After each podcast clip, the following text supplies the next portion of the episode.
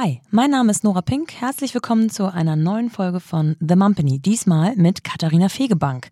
Als zweite Bürgermeisterin der Freien und Hansestadt Hamburg hat sie eigentlich schon alle Hände voll zu tun. Seit November 2018 halten sie zudem ihre beiden Zwillingsmädels auf Trab, die jetzt also so ein Jahr und ein paar zerquetschte sind. Nach nicht mal fünf Monaten Babypause stand sie wieder im öffentlichen Dienst.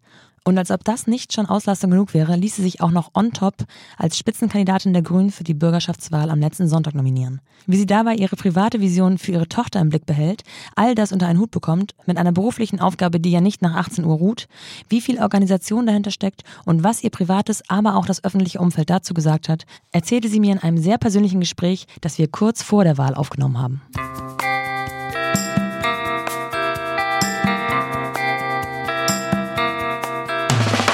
Willkommen zu The Mumpany.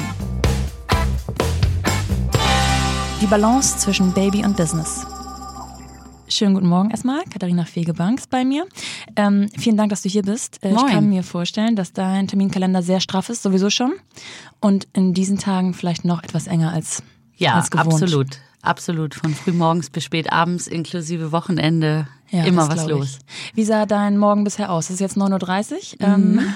Ähm, der Tag ist wahrscheinlich, hoffe ich für dich, noch nicht allzu lang. Aber was hast du bisher machen Ja, wir sind, wir sind im Moment im Wahlkampf. Deshalb äh, gleich zum einen kein Tag dem anderen und zum zweiten geht's in der Regel sehr früh los und dann tatsächlich bis spät abends, teilweise in die Nacht. Anders als äh, die anderen Morgende bin ich heute aus dem Haus ohne die Kinder. Na, das stimmt nicht so ganz. Ich habe sie kurz wach gesehen, aber mein Mann musste sie dann anziehen und in die Kita bringen. Das ist etwas, was ich normalerweise morgens unbedingt machen möchte. Also die Kinder wecken, ein bisschen mit ihnen spielen, anziehen, sie in die Kita bringen und dann startet mein erster Termin, weil ich es aktuell einfach abends nicht schaffe, sie abzuholen, mit ihnen Abendbrot zu essen, sie ins Bett zu bringen, auch noch mal ein bisschen mit ihnen zu spielen, so dass mir die Stunde, die anderthalb Stunden am Morgen im Moment sehr heilig sind. Das hat heute leider nicht geklappt. Und ich bin dann mit äh, wehenden Fahnen aus der Wohnung und äh, da rieben die beiden sich noch die Augen und winken ganz fröhlich. Das hat mir ein gutes Gefühl gegeben. Ähm, aber das ist schon, also das ist schon hart gerade. Ja, das glaube ich. Kinder sind genau das Stichwort. Ähm, ich würde gern einsteigen am 28.09.2019. Mhm. Das war ein Samstag, mhm. Landesparteitag der Grünen in Hamburg. Und du hast announced, du willst erste Bürgermeisterin werden. Ja, ich erinnere mich gut. Und mir läuft es auch jetzt ein bisschen den Rücken hinunter. Wie hast du diesen Tag für dich erstmal so erlebt? Mit ganz großer Vorfreude und gleichzeitig extremer, extremer Anspannung. Das ist eine Entscheidung gewesen, die nicht über Nacht gekommen ist. Und ich habe nicht gesagt eines Morgens, oh, jetzt hatte ich eine Erscheinung und ich mache das. Das ist ein Prozess, der nicht nur lang in mir gewachsen ist und gereift ist, sondern den ich natürlich auch mit dem engen Parteiumfeld, aber auch mit meiner Familie besprochen habe. Als sich abzeichnete, dass wir Grüne gut dabei sind, gute Umfragewerte haben, ein sensationelles Ergebnis in der letzten Europawahl und bei den Bezirksversammlungswahlen, die ja Ende Mai letzten Jahres stattgefunden haben. Und wir gesagt haben, wir müssen auch darauf reagieren. Wir können das nicht einfach so plätschern und so laufen lassen und das als ja Gott gegeben hinnehmen. Wir müssen auch was dafür tun. Und unser Ziel muss doch sein, dass wir mit Blick auf die Bürgerschaftswahl Ende Februar, Ende Februar 2020 in einer Situation sind, die uns als die Herausforderer im Duell sein lässt. Denn ähm, wenn man sich anguckt, was äh, beispielsweise mit den Grünen in den Ostländern passiert ist, bei den Ostwahlen im letzten Jahr, dann hat man gesehen, dass wenn man nicht in dieser Duellsituation drin ist, dass man plötzlich nicht mehr beachtet wird, also weder von Öffentlichkeit und Medien beachtet wird, noch eine große Rolle spielt in diesem politischen Wettbewerb. Und äh, die Grünen in Thüringen beispielsweise hatten große Mühe, überhaupt die 5-Prozent-Hürde zu schaffen. Und auch die anderen sind sehr viel höher gehandelt worden, als sie dann am Ende landeten. Und das waren alles Erwägungen, die wir im, im Frühjahr und Sommer und äh, dann Spätsommer des Jahres hatten. Und weil der Parteitag Ende September unser Programmparteitag gewesen ist, haben wir, habe ich die Entscheidung getroffen, das ist ein guter Moment, die persönliche Botschaft, den Anspruch, auch die Stadt von oben, von vorn regieren zu wollen und zu können, zu verbinden mit unserem inhaltlichen Angebot. Das war also sehr stimmig. Und das war dann so der rationale Angang. Aber ich muss sagen, die Tage vorher habe ich ähm, entgegen zu meiner sonstigen Gewohnheit nicht so gut geschlafen. Im Gegensatz zu sonstigen Reden habe ich mich sehr gut vorbereitet und ausformuliert. Ich bin sonst jemand, ich setze mich natürlich mit den Themen, mit den Personen, mit den Orten auseinander, bei denen ich spreche, mache mir in der Regel Stichworte und habe auch eine Struktur im Kopf und äh, dann lasse ich aber den Moment auf mich wirken und will so ein bisschen vom Publikum spüren, was die auch erwarten. Das heißt, äh, sehr viel mehr meine Eingebung, meine Intuitionen folgen, frei zu sprechen, weil ich weiß, da erreiche ich dann auch die, die Herzen der Menschen. Und da war es wirklich so, dass wir auch mit äh, ein paar ganz eng vertrauten Mitarbeiterinnen und Mitarbeitern an einer Rede geschrieben haben, die kulminieren sollte in diesem Satz. Und ich will Hamburgs erste, erste mhm. Bürgermeisterin werden. Und ich habe mich natürlich versucht, ein bisschen einzugrooven, auch auf den Moment, mir eine Vorstellung äh, zu entwickeln, was erwartet mich dort hunderte von Parteimitgliedern, die ähm, meine Rede hören. Und ich war fix und fertig. Die Nacht vorher, ich bin immer wieder zusammengebrochen bei diesem Satz. Also ich habe den Satz gar nicht richtig über die Lippen gekriegt und bin dann da morgens hin und habe gesagt, Leute, das kann heute die totale Katastrophe werden. Ich weiß gar nicht, ob meine Stimme bricht, ob ich das ob ich das durchhalte, ähm, da vorne zu stehen und das und das zu sagen. Und dann hat's aber geklappt und die Woge der Begeisterung, die war unfassbar und die Leute sind aufgesprungen und haben applaudiert minutenlang und das war ein ganz unbeschreibliches Gefühl und da habe ich mich so getragen gefühlt, dass ich gesagt habe, das ist so stark, hier ist so viel Energie im Raum und diese Energie, die muss uns jetzt gemeinsam tragen bis zum 23.02., bis zur Bürgerschaftswahl. Da hat man gespürt, es wollen alle. Und äh, das hat einen riesen, riesen Schub mir gegeben, richtig Rückenwind gegeben. Aber der Angang, der war gewaltig. Mm, das glaube ich. Du sprachst jetzt gerade davon, dass du ähm, für deine Verhältnisse sprach, äh, sprachlose, schlaflose Nächte hattest. Und das von einer Frau, die Zwillinge bekommen hat. Denn mm. mir war ähm, Katharina Fegebank natürlich als zweite Bürgermeisterin ein Begriff. Ich hatte auch am Rande mitbekommen, dass du Zwillinge bekamst im äh, lass mich November 18. Genau, perfekt. Und ähm, ähm, das heißt, zu dem Zeitpunkt als du öffentlich ähm, gesagt hast, dass du erste Bürgermeisterin werden möchtest oder willst, ausdrückliches willst, ähm, waren die beiden, was waren die da, zehn Monate alt? Ja, genau. Ungefähr? Und muss ungefähr zehn Monate gewesen sein. Genau, ja. also mit diesen Hintergrundinformationen habe ich dann natürlich erst recht aufgehorcht und du bist mir nochmal ganz anders ins Blickfeld gerückt, weil ich, ähm, mein erster Impuls mit einem zwinkernden Auge war, ist ihr langweilig? Zu Hause mit Zwillingen sowieso ja. schon und einem bis dahin ja auch Fulltime-Job. Dazu würde ich mhm. gerne gleich noch mehr wissen. Ähm, wie kam es dazu, dass ähm, du nicht nur nach einer sehr kurzen Babypause, mhm. ich glaube, sie war so ein gutes halbes Jahr. Ja, nee, nicht mal. Noch nicht mal. Also ich habe tatsächlich nur den regulären Mutterschutz gehabt bei Zwillingen. Ah, ja. Die sind ein bisschen früher gekommen als geplant. Ja. Das heißt, da ist der Mutterschutz vor Geburt dann ähm, hinten dran verlängert worden. Ja. Und bei Einlingen hat man ja acht Wochen, bei Zwillingen zwölf. Ja. Und dann hatte ich noch die vier Wochen von den sechs Wochen vorher. Das heißt 16, 14 oder 16 Wochen, dreieinhalb oder vier Monate. Ich bin Anfang März, März. wieder eingestiegen ja. und die Zwillinge sind am 16.11.2018 geboren, ja. Ja, das ist ja schon tough genug, sage ich mal. Gerade auch mit der Position, die du bis dahin eingenommen hast. Ähm, wie, wie hat sich, wie war der Prozess dahin, dass du gesagt hast, das reicht mir noch nicht? Ich lasse mich auch noch als Spitzenkandidatin aufstellen. Mhm. Es war sogar noch ein bisschen anders. Wir hatten im Oktober 2018, also zweieinhalb Wochen bevor die beiden Mäuse geboren sind, einen Parteitag, auf dem ich zur Spitzenkandidatin nominiert wurde von der Partei. Und auch das haben wir sorgfältig und wie ich im Nachhinein finde, absolut klug miteinander besprochen und diskutiert. Erstens, weil wir damit die Ersten waren und schon weit vor der Bürgerschaftswahl so ein bisschen unseren Anspruch, vorn zu sein, mit einer Frau ins Rennen zu gehen, dokumentiert haben. Wir wollten nicht äh, parallel zu anderen, zu einem späteren Zeitpunkt unseren Punkt machen, sondern haben gesagt, wir machen es sehr früh. Und es passte, das war natürlich äh, nicht vorhersehbar, aber es passte dann doch äh, sehr gut damit zusammen, dass klar war, ich würde für ein paar Wochen erstmal aus der Öffentlichkeit verschwinden und von der Bildfläche verschwinden und habe trotzdem meinen, meinen Anspruch deutlich gemacht und unterstrichen, weil im politischen Geschäft es ja schon oft der Fall ist, dass wenn man sich entweder zurückzieht oder krankheitsbedingt ausfällt oder eben durch so ein freudiges äh, Ereignis äh, erstmal ein bisschen äh, raus ist, dass da schon in der zweiten und dritten Reihe die Leute stehen und sagen, ja, ich kann es doch auch und nehmt doch mich. Und damit haben wir ein ganz klares Statement und ein ganz klares Signal gesetzt. Ich als zweite Bürgermeisterin habe einen Anspruch formuliert und äh, mir das Votum von der Partei geholt. Das ist ja gerade bei den Grünen immer ganz wichtig, als basisdemokratischer Laden mit großem Anspruch, äh, nicht nur mitzubestimmen und mitzureden, sondern auch die Prozesse selbst in der Hand zu haben. Und äh, das war tatsächlich vor der Geburt der Kinder und ich bin viel gefragt worden.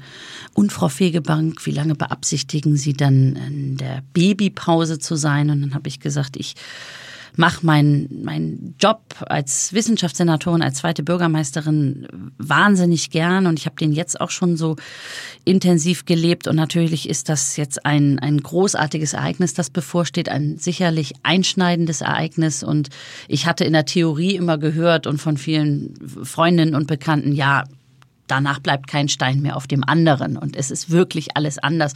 Und ich hatte das irgendwo im Kopf aber ich hab's dann erst gespürt, als es wirklich, als es wirklich soweit war.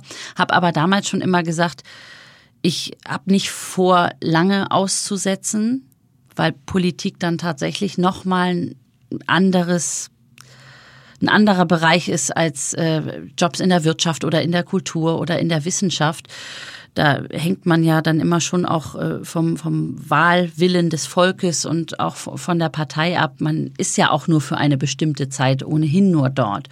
So dass ich gesagt habe, wenn ich da zu lange weg und zu lange raus bin in einer ähm, Rolle, die mich ja auch als öffentliche Person wahrnimmt, dann ist das sicherlich nicht äh, sonderlich zuträglich. Habe aber immer gesagt, das hängt ganz stark davon ab, wie es den Kindern natürlich geht, wie es mir geht, wie es meinem Partner geht, wie wir uns als Familie eingegroovt haben, wie es mit dem wirklich großartigen, da sprechen wir sicherlich auch gleich noch drüber, äh, Unterstützungssystem äh, funktioniert, familiären Unterstützungssystem, Unterstützung aus dem Freundeskreis. Und dann hatte ich immer so angepeilt, im Frühjahr wieder zurück zu sein, ohne einen konkreten Termin zu nennen. Auch nicht, um mich selbst da unter Druck zu setzen, weil ich gesagt habe, äh, es können ja Dinge eintreten, die man so nicht vorhersieht, die man sich auch nie wünscht. Stichwort Krankheit oder äh, Behinderung. Und dann muss man sich ganz anders einstellen, auch auf das ähm, Leben in und mit, mit einer Familie. Gab es denn da, ich kann mir vorstellen, dass es schon auch Gegenwind gab, also sowohl familiär, vielleicht, vielleicht kein Gegenwind, sondern kritische Stimmen oder im bekannten Freundeskreis, aber eben auch im beruflichen ähm, Umfeld, die gesagt haben, es ist sowieso schon eine besondere Situation, Zwillinge mhm. zu bekommen und ähm, eine Umstellung, überhaupt ein Kind auf die Welt zu setzen. Ähm, dann noch vereinbart mit diesem, dieser Art Job, der ja auch wirklich eher in eine 24-7-Richtung geht als in mhm. einen 0815 oder 9-to-5-Job. Ähm, gab es Gegen, Gegenwind, Gegenstimmen? Gar nicht so sehr im direkten Kontakt. Aber mich haben E-Mails erreicht, mich haben über die sozialen Medien ein wenig fragwürdige Einlassungen erreicht, äh, ob ich dann überhaupt eine gute Mutter sein könnte, wie ich davon sprechen könnte, dass das äh, das größte Glück im Leben sei wenn Sie lesen würden, ich bin so schnell wieder in meinen Job zurückgekehrt und würde die Kinder auch schon sehr früh in eine Kita bringen.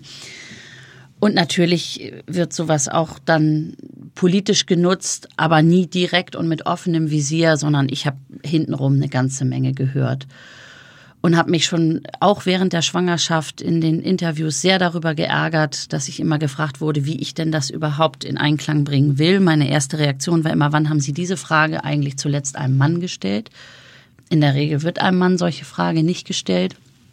Ich habe dann immer verwiesen auf den Kollegen Daniel Günther, den Ministerpräsidenten von Schleswig-Holstein, der auch zwei Kinder hat, zwei Töchter. Und die eine ist äh, nur wenige Monate älter als unsere Zwillinge. Und er sagte mir auch mal in einem persönlichen Gespräch, das ist kein Thema, es sei denn, er macht es zum Thema und er spricht es an, sei es bei öffentlichen Auftritten oder auch in Interviews. Und das äh, zeigt mir schon, dass es doch um die äh, Gleichstellung und auch die Perspektiven äh, der Gleichstellung noch nicht so bestellt ist, wie ich mir das im Jahr 2020 tatsächlich wünschen würde. Mhm. Und das hat mich dann auch äh, tatsächlich getroffen, ähm, wenn in Frage gestellt wird, dass man natürlich eine gute, liebevolle Mutter ist und dass es immer so passen muss, wie es für die Familie gut ist und wie die für, für, die Kinder gut ist. Ähm, und das ähm, und das trotzdem in Einklang zu bringen ist mit äh, mit einem Beruf, egal welchem Beruf. Und inzwischen habe ich habe ich mir das sehr zu eigen gemacht und spreche es teilweise auch aktiv an, weil wir in Führungspositionen, seien es als selbstständige Unternehmerin, sei es äh, in einem Krankenhaus oder eben in der Politik, auch die Aufgabe haben, die Strukturen zu verändern das kann von unten aufgebrochen werden, aber ich finde, es ist auch eine Führungsaufgabe, Strukturen zu verändern, neues Selbstverständnis zu schaffen, äh, über Arbeitszeiten zu sprechen, äh, über eine Haltung zu sprechen, dass man nur als leistungsfähig gilt, wenn man also schon vor dem Morgengrauen das Haus verlässt und bis möglichst spät in der Nacht noch E-Mails beantwortet, 24/7 äh, erreichbar ist inklusive Wochenende. Ich finde, das lädt doch gerade dazu ein, darüber nachzudenken, wie eigentlich die, die Arbeit äh, von morgen organisiert sein kann und organisiert sein muss und äh, wie wir da als Menschen und als Individuen, als Familien ähm, mit unseren persönlichen individuellen Lebensentwürfen tatsächlich auch einen guten Platz finden. Und da stelle ich immer wieder fest, da sind beispielsweise die skandinavischen Länder so viel weiter. Ich habe mehrere Delegationsreisen die letzten Jahre ähm, machen dürfen nach äh, Kopenhagen, Lund, Malmö, Göteborg, äh, in äh, Stockholm waren wir.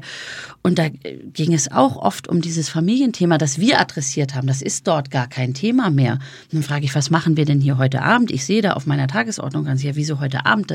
Wir sind bei unseren Familien oder wir machen Sport. Und ähm, da war ich ja, und wie macht ihr das denn mit, mit der Arbeit? Ja, also bei uns ist es eher komisch, wenn wir um 23 Uhr noch E-Mail schreiben. Dann fragt der Chef, schafft ihr das eigentlich nicht äh, in eurer regulären Arbeitszeit? Habt ihr Schwierigkeiten mit, äh, mit der Organisation eures Jobs? Äh, da werden ganz andere Fragen gestellt und es ist viel selbstverständlicher, dass man natürlich auch Familienmensch ist und auch Privatmensch ist und dass das auch die eigene Leistungsfähigkeit. Ich merke das selbst. Ich kriege so viel Kraft und so viel Schub aus, aus meiner Familie und von meinen Kindern, ähm, dass ich merke, ich bin oftmals noch besser drauf als ohnehin schon. Und ähm, das beflügelt mich dann auch einfach. Und da, ich glaube, darüber müssen wir viel, viel mehr äh, sprechen. Und dann blende ich auch gern diese fiesen Kommentare und dieses hämische Spitzensetzen. Man ist keine gute Mutter, weil man Fulltime arbeitet und weil man das auch gerne tut, das ist ja eine Leidenschaft, die blende ich dann aus. Auf einem ihrer Wahlplakate, auf einem deiner Wahlplakate, steht ähm, Frau mit Power. Ist das vielleicht gerade diese Ansage, dass man diesen vermeintlichen Angriffspunkt, dass du nicht nur Vollzeit arbeitest, sondern auch noch zwei Kinder hast zu Hause, umwandelst in, in ein Bild, das zeigt, was man alles schaffen kann als Frau? Ja, es ist sogar für Frauen mit Power. Und das ist eines der Plakatmotive gewesen, die wir diskutiert haben innerhalb der Partei, weil es viele gab, die gesagt haben, wir sind ja nicht nur für die Frauen mit Power, sondern wir wollen uns ja für alle Frauen, für Geschlechtergerechtigkeit, für gleichberechtigte Teilhabe etc. einsetzen. Auch ähm, Menschen, Frauen stärken, die in schwierigen Situationen sind. Ich habe gesagt, aber genau das ist doch damit verbunden. Wir hätten es auch umdrehen, äh, umdrehen können mit Power für Frauen. Also dass, dass dieses Thema oft nur so ein so ein Randthema ist, so eine Begleiterscheinung ist, ja, da müssen wir mal wieder über Gleichstellung sprechen. Ich finde, das muss überall nicht nur adressiert werden, sondern auch wirklich gelebt werden und das mit Werf und Leidenschaft und da möglichst viele mitzunehmen, möglichst viele Partnerinnen, Partner, Allianz, äh, Allianzen zu bilden, ähm, Banden zu bilden, das, das, das soll damit gemeint sein. Also mit Power sich für die Sache der, der Frauen, der Frau und der Gleichberechtigung einzusetzen. Ich würde gerne noch mal ein bisschen in deinen Tagesablauf eindringen. Mhm. Ähm, und zwar angefangen damit, ähm, wie tatsächlich die, der Umgang mit Babys und Alltag ist. Ich denke mal, dass man ist sehr stark auf Hilfe angewiesen, mhm. sowohl vom Partner ähm, natürlich, als auch von Familie, von Freunden. Ähm, ich weiß, dass du nicht aus Hamburg kommst, aber deine Familie ist mittlerweile auch in Hamburg, richtig? Ähm, die Familie von Matthias, von so. meinem Partner, die leben schon immer in Volksdorf. Ja. Also er ist ein echter Hamburger Jung. Und ich komme aus Schleswig-Holstein, aber Hamburger Rand, Bargte Heide und da leben meine Eltern auch noch. Und das ist ja auch ähm, erreichbar sehr gut erreichbar. Ja. Ich weiß aus eigener Erfahrung, wie schön es ist und was für eine Luxussituation man hat, wenn man mhm. Eltern, ähm, Geschwister und so weiter ähm, mehr oder weniger um die Ecke hat. Ähm, das hat nicht jeder leider. Absolut, ähm, ja. Ich kann mir vorstellen, dass es bei Zwillingen noch wichtiger sein kann, weil es einfach wahnsinnig turbulent ist. Einer von beiden möchte immer was ja. wahrscheinlich.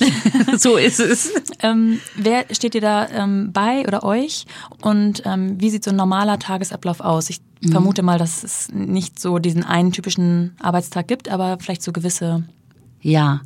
Ähnlichkeiten. Also wir sind da inzwischen richtig, äh, richtig gut eingeschwungen, weil wir ein äh, tolles äh, Hilfs- und Unterstützungssystem aufgebaut haben. Und ich will nur vorweg sagen, dass ich da in einer unglaublich privilegierten Position bin und die aller, allergrößte Hochachtung habe vor Paaren, vor allem vor Alleinerziehenden, die das wirklich allein wuppen müssen.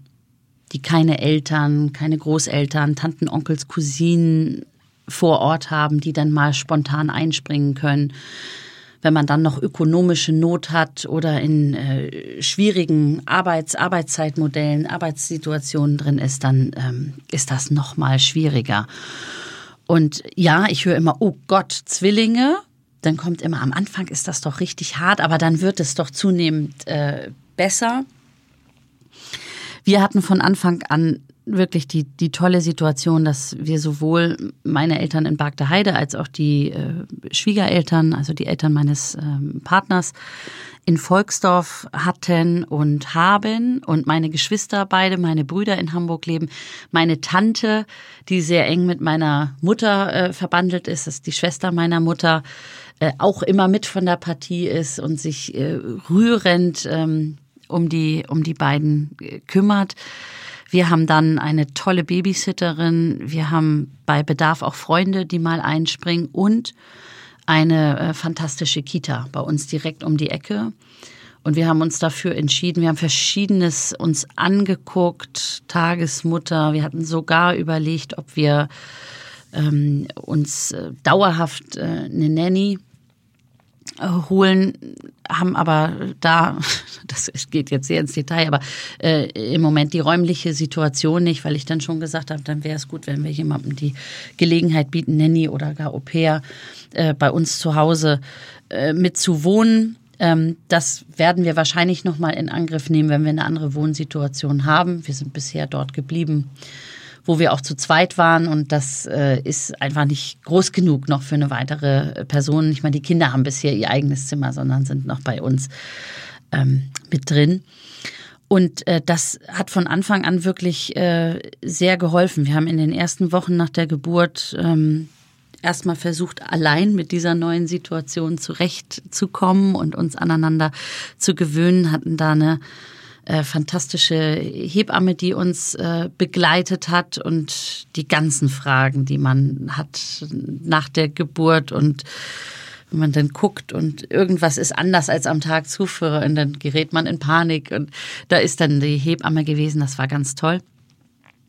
Und dann haben wir es die ersten Wochen versucht, ähm, ja, uns einzugrooven, haben das auch absolut äh, arbeitsteilig hingekriegt. Also da gab es überhaupt kein Vertun, auch wenn es darum ging, wer steht jetzt eigentlich wie nachts auf. Das war überhaupt keine Frage. Derjenige, der das Kind oder die Kinder zuerst gehört hat, ist dann aufgestanden, in die Küche getapert und die Flaschen zubereitet und dann meist ja parallel äh, gefüttert. Da haben wir versucht, uns abzuwechseln. Ähm, wobei man verdrängt ja auch ganz viel von dem, was so die ersten Wochen passiert ist. Also im Nachhinein würde ich sagen, wir hatten richtig äh, Glück, äh, dass, äh, dass das alles so gut gelaufen ist und die Kinder auch schon relativ gut geschlafen haben. Ja, das ist schon und mal dann, wert. Und dann kommt man aber an den Punkt und sagt, nee, eigentlich waren wir doch trotzdem alle drei Stunden wach, aber hatten das Gefühl, dass es ganz gut gelaufen ist. Man redet sich vielleicht im Nachhinein auch ein paar Sachen schön. Und dann haben wir aber tatsächlich uns ähm, für Kita entschieden. Das war gar nicht so einfach. Ich glaube, wir haben 20, 30 Kitas angerufen, angeschrieben da bei uns in der mit Umgebung. Dem Nachnamen keine Vorteile. Ähm, die Kinder tragen den Nachnamen meines Partners, also ja. Wolf. Und ähm, ehrlicherweise wollte ich nicht Kapital schlagen aus meiner ja. Situation, Position. Das ist dann auch immer ganz schnell angreifbar und deshalb haben wir sie erstens über den Namen angemeldet und ich habe auch oft Matthias gebeten, habe gesagt, da bitte ich dich da jetzt, dass du mal anrufst, weil ich äh, auch die Kitas und äh, auch das Amt nicht in die Situation bringen wollte, dass ohne dass ich es ähm, erwartet hätte, dass dann gesagt wird, oh, jetzt hat da Frau Fegebank mhm. angerufen und eigentlich haben wir überhaupt keinen Platz, jetzt machen wir aber mal ganz schnell was frei und andere rutschen dann entweder auf der Warteliste noch weiter nach hinten oder kriegen sogar eine Absage. Da habe ich gesagt, das wäre für mich nicht gut gewesen. Also hätte ich mich nicht gut gefühlt. Und ähm, dann haben wir tatsächlich in einer relativ neuen Kita bei uns um die Ecke ähm, äh, zwei Plätze bekommen und eine Gruppe, die dort neu eingerichtet wurde, sogar eine ne-, Nestgruppe, also für ganz kleine Besonders Kinder, klein, ja. die noch deutlich unter einem Jahr sind. Und das war einfach perfekt, auch mit den Erzieherinnen dort. Und wir äh, sind sehr schnell auch auf viele Stunden gegangen, sodass die Ausgangsfrage, wie sieht denn so ein Tag aus?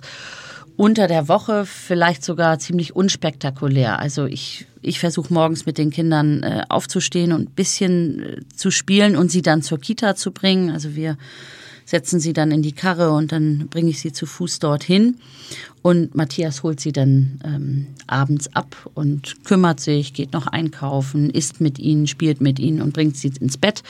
Ich versuche, dass das ähm, ja zwei ein bis zwei Abende die Woche dann auch klappt. Wie gesagt, Wahlkampf ist absolute Ausnahmesituation, aber normalerweise, dass ich ein bis zwei Abende dann auch da bin und ähm, mit den Kindern zusammen ein bisschen Spaß habe und äh, wir noch toben oder Bücher angucken und äh, dann ich und äh, Matthias die beiden ins Bett bringen. Und am Wochenende. Das kriegen wir auch sogar in Wahlkampfzeiten gut hin. Da habe ich gesagt, Leute, das könnt ihr vergessen, mir da jetzt auch noch alles äh, voll und zuzuknallen. Ich will da auch Zeit mit meinen Kindern haben und entweder nehme ich die mit oder ich lasse sie mir bringen oder ich fahre zwischen Terminen nach Hause. Und im, im regulären Betrieb, also außerhalb des Wahlkampfes, habe ich das die letzten Monate so gehandhabt, dass ich gesagt habe, wenn ihr mich am Wochenende wollt, für was auch immer, für eine Rede, für ein Podium, für irgendeine Besichtigung, ähm, muss sichergestellt sein, dass ich die Kinder mitbringen kann. Vielleicht lasse ich sie zu Hause, aber dass ich sie mitbringen kann und dass dann auch jemand da ist, der aufpasst. Äh, dann sonst müsst ihr euch da jemanden anders suchen. Mhm. Und das hat ganz gut geklappt. Das meinte ich mit, man muss auch äh, Haltung in Frage stellen, verändern. Und ich, ich stelle fest, da sind die meisten absolut nicht nur gesprächsbereit, sondern eigentlich total begeistert und sagen, ja natürlich und selbstverständlich und äh, bringen Sie die mit und wir müssen mal gucken, ob äh, entweder die Kollegin oder vielleicht die Tochter oder der Sohn des Kollegen dann in der Zeit aufpasst. Also das ist ganz schön, man kommt da nochmal anders ins Gespräch, auch mit den Leuten, äh, wenn man sagt, das man ist mir Wünsche wichtig. Formuliert, ja. ja, ja, das ist wichtig. Ähm, du sagtest ja schon, du hattest ähm, Vorstellung davon, wie das alles werden könnte. Mhm. Man hat Freunde, Bekannte, die schon Kinder haben. Realitätscheck. War das dann wirklich alles so, wie man, wie du es dir vorher ausgedacht hattest? Ähm, einiges, einiges ja. Und natürlich sind wir immer wieder an unsere Grenzen gestoßen und lagen dann auch mal emotional am Boden. Und das ist auch bis heute so. Jeder Tag ist ein hoher Organisationsaufwand, ist ein Riesenkraftakt, ist auch immer ein Balanceakt oder Drahtseilakt zwischen, ja, ich fühle mich gut, wir kriegen das gut hin. Ich habe auch das Gefühl oder die Überzeugung, dass es den Kindern gut geht. Und natürlich schlechtes Gewissen und Sehnsucht. Oder wenn ich dann mal eine kleine Auszeit habe und beim Mittagessen sitze und denke, was machen die jetzt wohl gerade? Und äh, spielen die in der Kita, haben die Spaß? Und ja, da zerreißt es einen natürlich auch schon manchmal. Ja, und vor allem in Zeiten, und das muss ich dir ja nicht erzählen, ähm, wenn es denen dann mal nicht so gut geht oder sie krank sind oder gerade Zähne bekommen oder überhaupt mal quakig sind, was ja durchaus auch mal vorkommt. Und dann dieses Doppelgeschreie und sich gegenseitig hochjatzen und auf den Boden schmeißen und man weiß überhaupt nicht, mit welchem Mittel, mit welcher Methode man sie jetzt wieder freundlich stimmen kann. Und wenn man dann alleine ist, also wir haben die ersten Monate, und das war toll, wirklich ähm, fast alles zu zweit gemeistert, plus Unterstützung Familie. Aber natürlich haben wir im Moment ständig die Situation, dass man dann mit den Kindern alleine auch ist. Und da bin ich noch sehr viel ungeduldiger als Matthias. Der macht's super und ist cool und lässt sich auch normalerweise nicht aus der Ruhe bringen, wenn, wenn da irgendwie Vollalarmstimmung ist. Aber ich bin wahnsinnig ähm, ungeduldig und kann das dann nicht verstehen und dann geht's mir auch, dann geht's mir auch an die Nerven. Und wir hatten jetzt eine eine richtig, richtig heftige Zeit. Ähm, das war jetzt rund um Weihnachten. Ich hatte mich so wahnsinnig gefreut auf noch ein paar Tage Ruhe im Kreise der Familie. Ich bin sowieso so ein Weihnachts- und Festtagsmensch und, und genieße das. Und merkte aber schon ein paar Tage vor Weihnachten, oh, jetzt geht's bei mir los. Alle hatten schon schwere Erkältung oder Magen-Darm und ich merkte dann plötzlich, jetzt, jetzt startet's bei mir. Matthias hatte das schon irgendwie den ganzen November und es wurde auch nicht besser im Dezember und dann wurden die Kiddies krank und dann hatten wir Heiligabend, war dann gesundheitlich nicht so toll und das zog sich dann wirklich hin äh, bis äh, Anfang Mitte Januar. Und ich habe immer gesagt, ich muss spätestens zum 6. Januar, ich muss fit sein, dann geht der Wahlkampf so richtig, richtig los. Ja, dann muss ich ja auch, muss ich ja da sein und präsent sein und, und äh, ich will nicht nur funktionieren, sondern ich will auch gut sein, ja, ich will alles abrufen können. Und das war, also ich fand, das war bisher die härteste Zeit. Das Sind geht dann auch so auf, auf ein bisschen auf die Beziehung natürlich, mhm. wenn man sich dann gegenseitig äh, anmeckert und dann hat man äh, kranke Kinder, die man eigentlich ähm, ja schützen will und um die man sich kümmern will, aber es geht einem selbst so schlecht und das, das hat uns an eine Grenze gebracht, wo ich dachte, wenn das nicht bald aufhört, dann dann knallt's. Ja. Dann kämpft man an zu vielen Fronten gleichzeitig. Genau, genau. Ähm, sind das da Momente, wo man sich fragt, ob man alles richtig gemacht hat oder warum man sich diese ja. Doppel- und Dreifachbelastung ja. angetan hat? Ja. Also das waren Tage, an denen ich sehr, sehr stark gezweifelt habe, an dem, an dem ganzen Weg. Ich habe immer wieder gesagt, ich, ich schaffe das nicht, wir schaffen das nicht, wir kriegen das nicht hin. Was ist das überhaupt hier alles für ein Wahnsinn? Mm. Hört man an diesen Tagen vielleicht auch ähm, Kritiken auf einem anderen Ohr, weil einfach das Nervenkostüm ist ein dünneres. Ähm, genau. Auch ist, das ist so. Man ist angreifbarer. Ja.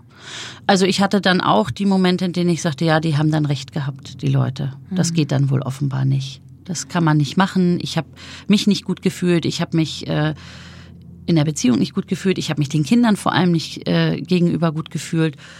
Und ähm, habe gesagt, ja, dann, dann ist das wohl so. Mhm. Und ähm, da hätte ich mich vielleicht auch anders entscheiden müssen. Aber das war richtig so eine Talsohle, aus der wir dann nach, ich zumindest, äh, vier, fünf Tagen wieder rausgekommen bin. Und, und inzwischen hat sich das alles, alles wieder eingespielt, normalisiert und, und ist gut. Hast du da Methoden, wie du dich aus sowas wieder rausziehst? Oder ist das einfach ein Zähne zusammenbeißen mhm. und. Ich habe eine sehr sehr, sehr starke Disziplin. ich finde, mein Vater ist ähm, großer Friedrich der große Fan. Er ist ja Geschichts- und Lateinlehrer gewesen und Philosophie und hat sich intensiv mit dem aufgeklärten Absolutismus und so weiter beschäftigt und, und dem Preußentum. Und äh, manchmal merke ich, dass ich ein bisschen was davon in mir habe. Also eine wirklich große Selbstdisziplin und ähm, natürlich auch ähm, großen großen Kampfesgeist und ähm, auch so eine Haltung nicht so schnell aufzugeben, aber durchaus dann auch auf der anderen Seite eine gehörige Portion ähm, Selbstkritik und Selbstzweifel, die auch immer wieder hochkommen und das muss sich dann im, im Einklang und auch die Waage halten. Und wenn es in die eine oder andere Richtung zu stark kippt, dann ist das, ähm, dann ist das nicht ähm, wirklich zuträglich in der Vergangenheit, also was heißt in der Vergangenheit, äh, in meiner Jugend und dann auch noch ähm, in dem Studium und so, war immer Sport der Ausgleich und auch das Ventil und ähm, der Mechanismus, um wieder zu mir zu kommen. Und ich habe jetzt ähm, auch gesagt, egal wie voll der Tag ist, ich muss mich wieder lernen, mehr zu bewegen, um diesen Ausgleich auch wieder zu bekommen. Also neben Gesprächen und hinsetzen, und das mache ich dann auch viel oder machen wir viel zu Hause, auch über eine Situation reden und das nicht zu sehr in sich hinein äh, zu fressen, ist, ist natürlich Bewegung und, und, und Sport gut. Und ich habe jetzt auch jemanden, das hatte ich vorher nie, aber ich habe jetzt jemanden, der äh, ein, zweimal die Woche mit mir bisschen Sport macht. Ich bin eigentlich ja absoluter Teamplayer und würde, wenn ich mehr Zeit hätte, am liebsten wieder Handball spielen, was ich lange Jahre nicht gemacht habe. Ich habe auch gesagt, irgendwann ich keine Politik mehr mache und wieder Zeit habe, dann mache ich auch einen Trainerschein und hätte auch Lust, äh, äh, Kinder und Jugendliche zu trainieren. Im Schwimmen übrigens auch. Also Schwimmen ist für mich äh, auch so ein richtiger ja, eine kleine Ausflucht, kleiner Zufluchtsort, Wasser, mhm. eintauchen in eine andere Welt. Das hat, hat für mich nicht nur ja was Symbolisches, sondern das, das erlebe ich dann richtig. Also ich komme vom Schwimmsport, wie gesagt, Schwimmen und Handball ursprünglich und das sind dann auch echte Anker für mich. Du hast gerade deinen Vater angesprochen. Mhm. Ähm, wenn ich Wikipedia und so weiter glauben kann, hattest du zwei berufstätige Eltern. Deine Mama mhm. war auch. Ähm, ja, nee, erst später wieder. Erst später wieder. Ja, das heißt, mit ja. was für einem ähm, Vorbild als Mutter bist du aufgewachsen? In welcher Rolle mhm. haben die sich befunden? Also meine Mutter, äh, beides, beides Lehrer. Mein Vater Latein und Philosophie und Geschichte. Und übrigens ähm, hat er als äh, erster in Hamburg Mädchenfußballkurse angeboten in der Oberstufe, weil damals Mädchen auf ihn zugekommen sind und gesagt haben, Herr Fegebank, wir dürfen hier in Hamburg Abitur machen in Sport, aber für Mädchen gibt es keine Angebote in Fußball. Und obwohl er gar kein Sportlehrer war, hat er dann Fußballkurse angeboten und ich glaube dann äh, später auch wirklich Abiturprüfungen abgenommen und äh, auch bis heute Kontakt zu vielen dieser Mädchen, inzwischen Frauen, die sind teilweise so alt wie ich oder sogar ein paar Jahre älter, immer noch und die treffen sich auch regelmäßig noch zwei, dreimal im Jahr zu so kleinen Turnieren, äh, Neujahrsturnier und ich glaube Pfingstturnier und so. Ist also wirklich ganz toll. Und meine Mutter auch Latein und Altgriechisch. Die haben sich auch an der Uni kennengelernt damals, an der Uni Hamburg. Und sie ist nach meiner Geburt zurückgegangen an die Schule und äh, hat gearbeitet, Teilzeit. Ich habe sie letztens nämlich auch noch mal gefragt, wie sie das eigentlich gemacht hat, weil sie in einem wirklich kleinen Dorf gewohnt haben noch weiter draußen als Bargte Heide. Und mein Vater hat erst sehr spät einen Führerschein gemacht und musste immer nach Volksdorf ans Gymnasium Buckhorn und meine Mutter damals nach Ohlstedt, Gymnasium Ohlstedt. Und äh, in der Zeit hat meine Oma, die dann aus Hamburg kam, aus Niendorf, die hat dann auf mich aufgepasst. Die hat äh, dann eigentlich die ersten drei Jahre meines Lebens jeden Tag mit mir verbracht. Und als wir dann später nach Park der Heide zogen, in das Einfamilienhaus, da gab es eine Einliegerwohnung und da ist dann meine Oma ähm, hingezogen, sodass meine Oma immer bei uns war. Also wir kennen Leben ohne Oma überhaupt nicht. Die war immer Teil der Familie und wir haben sie alle heiß und innig geliebt. Und meine Mutter hat dann nach der Geburt meines äh, ersten Bruders, ich habe zwei jüngere Brüder, ähm, aufgehört zu arbeiten, weil der häufiger ärztliche Betreuung brauchte. Und ähm, da ging es dann in Krankenhäuser und in die Praxen und sie sagt, das kann sie jetzt nicht mehr in Einklang bringen und ist dann auch zu Hause geblieben. Und inzwischen, oder anders gesagt, da hatten wir schon die ein oder andere Auseinandersetzung, gerade als ich Teenager war, meine Eltern mir immer mit auf den Weg gegeben haben, tu, was du willst und folge deinen Neigungen und lass dir auch von niemandem einreden, dass du irgendwelche Dinge nicht kannst, aber geh deinen Weg und ähm, versuch auch so selbstständig wie möglich zu sein und mach dich von niemandem abhängig. Und das war für mich handlungsleitend, äh, dass meine Eltern mir das mit auf den Weg gegeben haben. Und gleichzeitig habe ich denen gesagt, ja, Mama, was machst du denn? Du bist doch hier auch in so einer klassischen Hausfrauen- und Muttersituation. Das hat mir hinterher immer dann sehr, sehr leid, weil wir uns richtig gestritten haben darüber.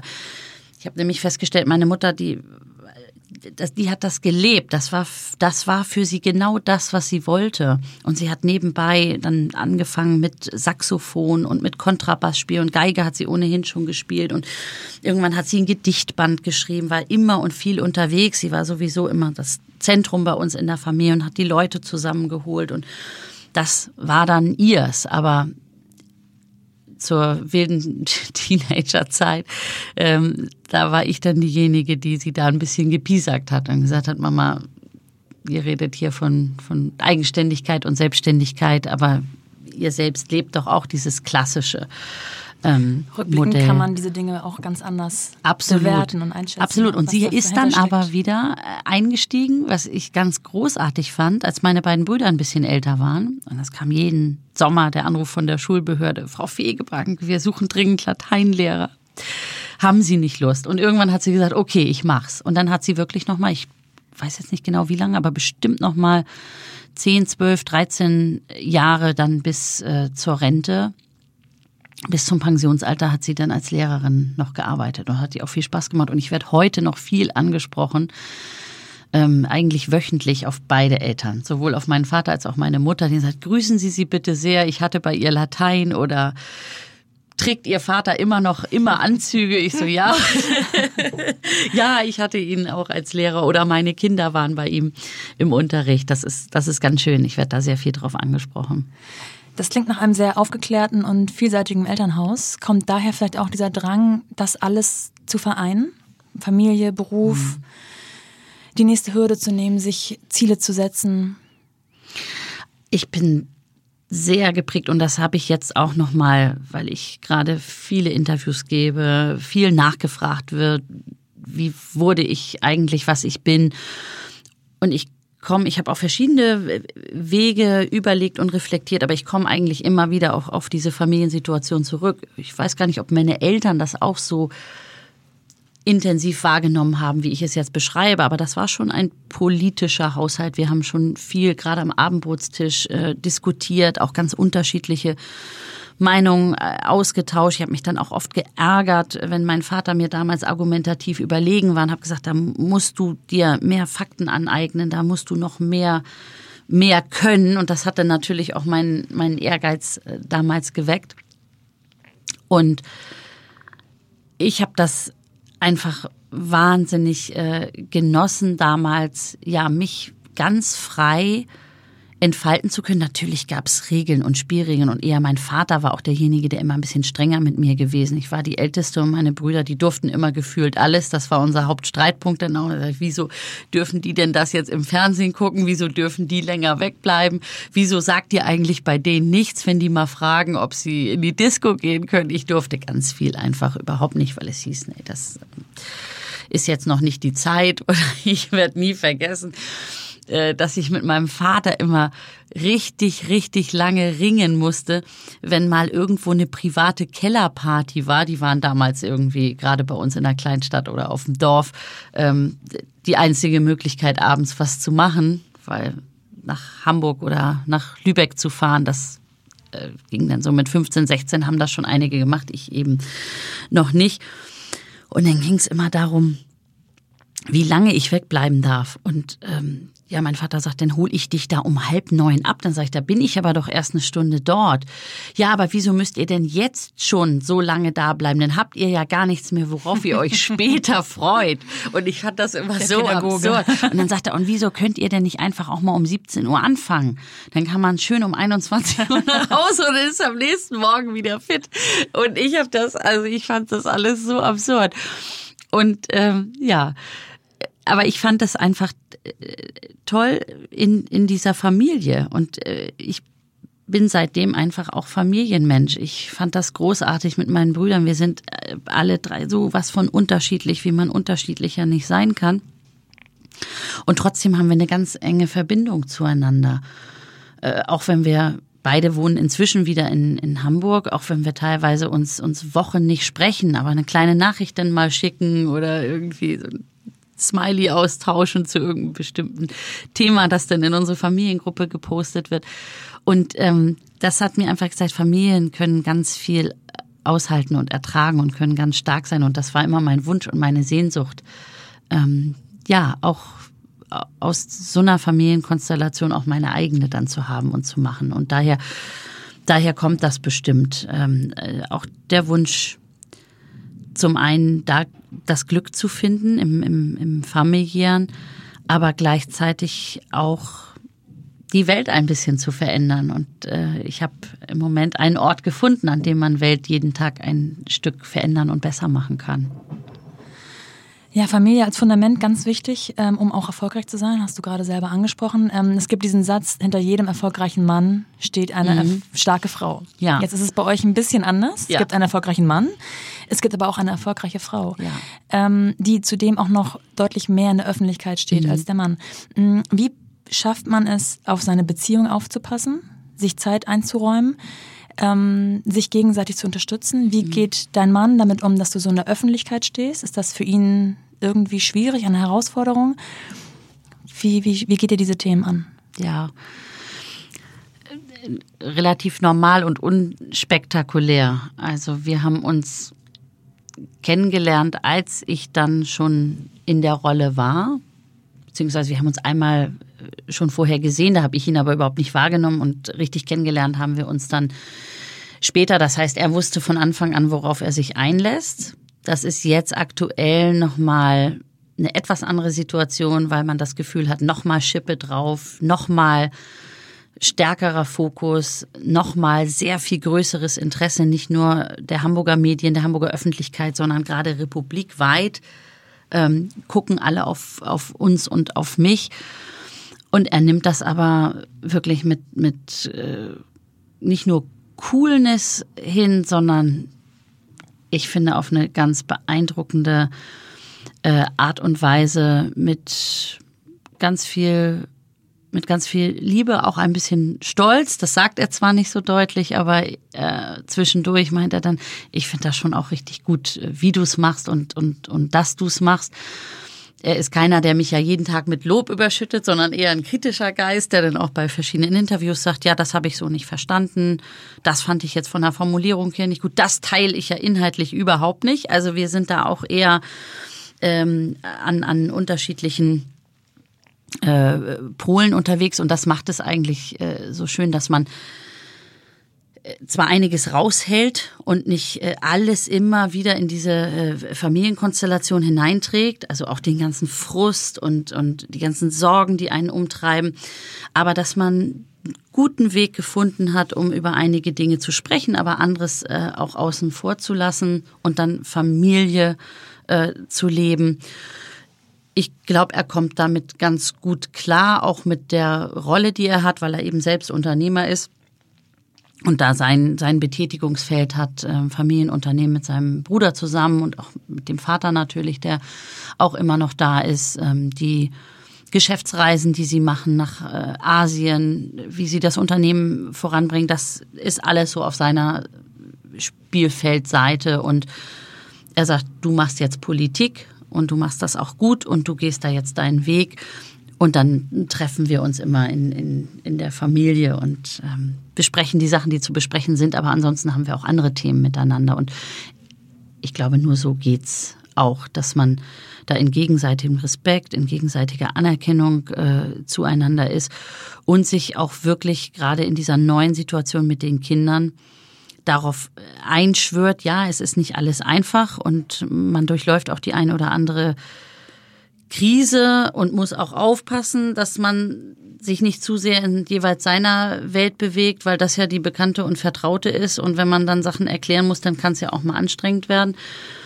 Ähm, aber dass wir ja da mit einer Unaufgeregtheit äh, ans, ans Werk gehen und äh, nicht so überschäumend emotional. Vielleicht klingt das sehr unspektakulär, aber so erlebe ich das äh, tatsächlich, dass ja wir uns wohlfühlen in unseren jeweiligen beruflichen Umfeldern und dass uns das dann auch äh, stark macht, als Familie zu bestehen, trotz eben vieler, vieler Herausforderungen und vieler Momente, wo sicherlich er sehr viel mehr zurückstehen muss als ich. Und dass er das trägt und er trägt, ähm, das, ähm, ja, das bewundere ich. Das bewundere ich echt an ihm.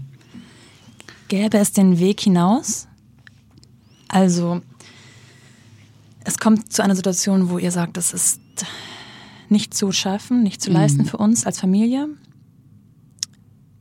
Wir müssen uns überlegen, wie wir einen anderen Weg einschlagen. Ja, also an, an solche Punkte kommt man, kommt man immer wieder. Und bevor man dann voreilige Entscheidungen trifft, empfiehlt es sich ja immer noch mal entweder eine Nacht drüber zu schlafen oder einen langen Spaziergang zu machen oder im wahrsten Sinne des Wortes einmal abzutauchen, ins, ins Wasser zu gehen, äh, auch nochmal mit anderen Leuten darüber zu sprechen. Also wir, wir waren an diesem Punkt, waren wir so noch nicht, aber man soll sowas ja nie ausschließen. Und natürlich äh, gibt es dann, wenn man feststellt, es geht so gar nicht weiter, dass man dann auch an der einen oder anderen Stelle eine Konsequenz zieht, ja, völlig klar. Also die Familie hat schon und vor allem die Gesundheit der Familie, der, der Kinder hat äh, absolute, absolute Priorität.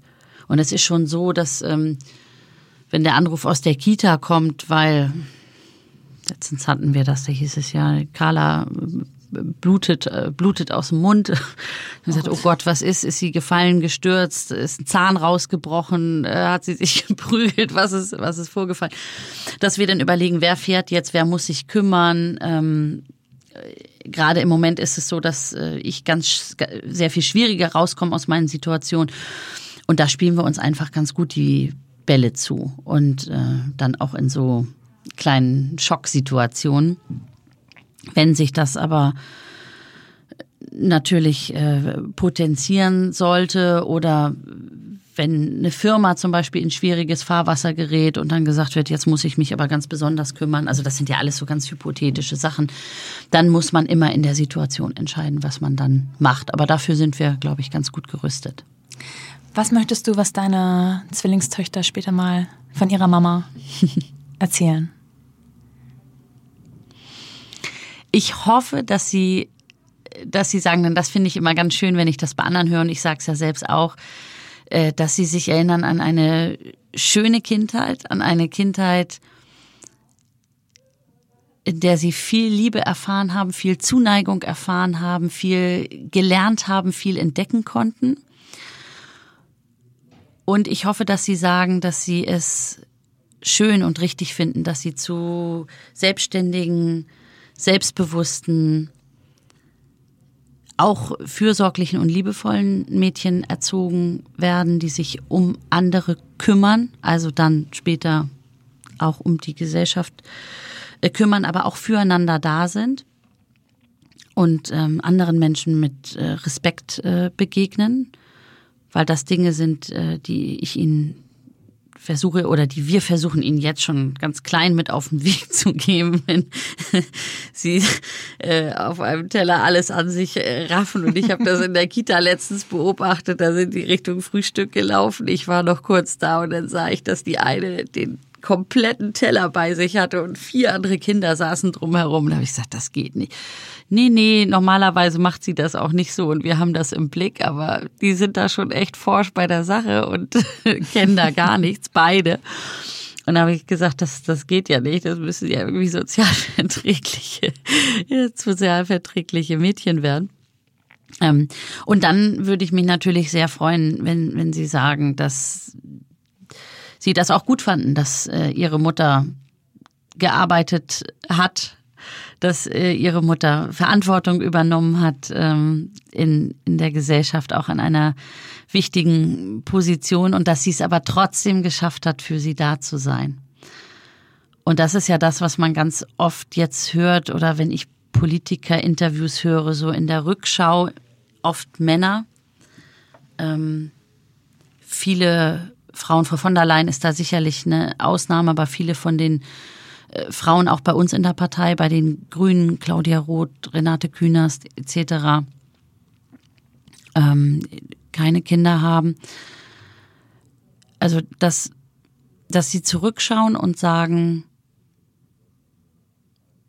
wir haben eine nicht nur tolle Kindheit gehabt, sondern unsere Eltern, die waren auch für uns da. Und da, da erlebe ich eben bei, bei anderen, die gesagt haben, oh, unsere Kinder sagen zu Recht, den Papa haben sie nie gesehen. Ähm, der Papa war vielleicht am Wochenende, am Sonntagnachmittag mal da. Und das würde mich sehr traurig machen. Und noch schlimmer, wenn es auch berechtigt wäre. Und deshalb muss ich jetzt oder deshalb tue ich jetzt auch alles dafür, dass dieser Eindruck überhaupt nicht entsteht, weil ich es ja auch selber will. Das ist ja nicht, nicht eine lästige Pflicht, sondern das ist wirklich das, äh, das größte Glück, die beiden zu haben und auch zu sehen, wie super toll die sich entwickeln und dass da jeden Tag irgendwas Neues dazukommt, was sie machen. Und das, das möchte ich einfach. Und deshalb ist es auch meine und unsere Aufgabe, dort, wo wir sitzen, in Führung, Strukturen so zu verändern, Haltungen so zu verändern, ähm, Abläufe in der Arbeitswelt so zu verändern, äh, dass es für alle gut ist. Ich kann es einfach nicht akzeptieren, dass im Jahr 2020, ja, hoffentlich der Anfang von goldenen Zwanzigern, dass man da eine Wahl treffen muss zwischen dem einen oder anderen. Wenn es woanders erstens möglich ist und gelebt wird und zweitens wir eigentlich auch diesen Anspruch haben. Und äh, in einer Zeit, in der sich viel verändert, in der wir auch auf diese Veränderungen reagieren müssen, Digitalisierung, Klimawandel, Erosionsprozesse, Rückkehr zu Nationalismen, Abschottung und gleichzeitig äh, auf der anderen Seite völliger Information Overkill. Also alles ist jederzeit verfügbar, aber man bringt es nicht in die richtige Reihenfolge oder priorisiert nicht und so weiter. Dass man da eine Orientierung hat und Orientierung äh, kann und, und muss ja auch Familie sein und das kann einen ja so stärken und erden. Und das tut auch nur gut für die eigene äh, Leistungsfähigkeit äh, in der Ausbildung, ähm, im Studium, aber eben auch in jedem Job. Und deshalb will ich daran unbedingt arbeiten. Wahrscheinlich genau wegen dieser Frage, was sagen eigentlich die Kinder, wenn sie gefragt werden mit acht oder zehn oder achtzehn. Vielleicht sind sie da dann ein bisschen milder und sagen, ja gut, unsere Mutter haben wir nicht viel gesehen, aber dafür war sie beruflich erfolgreich. Das würde mich sehr traurig machen. Mhm. Ich habe offen gesagt noch so viele mehr Fragen, ja. wie du diese Balance tagtäglich jonglierst.